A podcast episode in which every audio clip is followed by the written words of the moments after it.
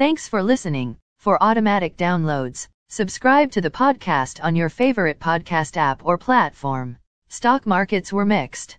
S&P/TSX was up 64.6 points to 21,357.56. Dow Jones Industrial Average was down 201.81 points to 35,911.81. The Nasdaq was up 115.97 points to 15,611.59. S&P 500 was up 3.82 points to 4,662.85. As of 7:26 p.m. commodity markets. Gold is down $4.05 to $1,817.35. Silver is down 17 cents to $22.98.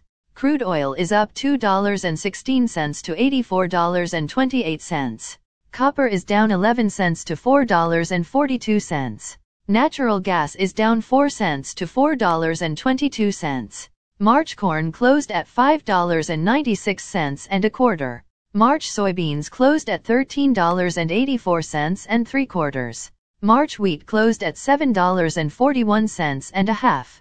The Canadian dollar is 1.2552. Highlights of today's news. Rogers boardroom continues to change with media president removed.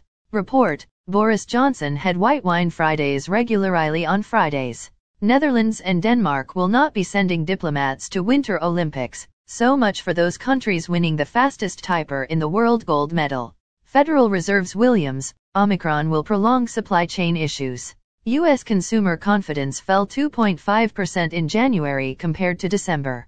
Again, thanks for listening. For automatic downloads, please subscribe on a podcast app or platform. And please consider leaving a rating on the podcast app or platform. It helps grow the show.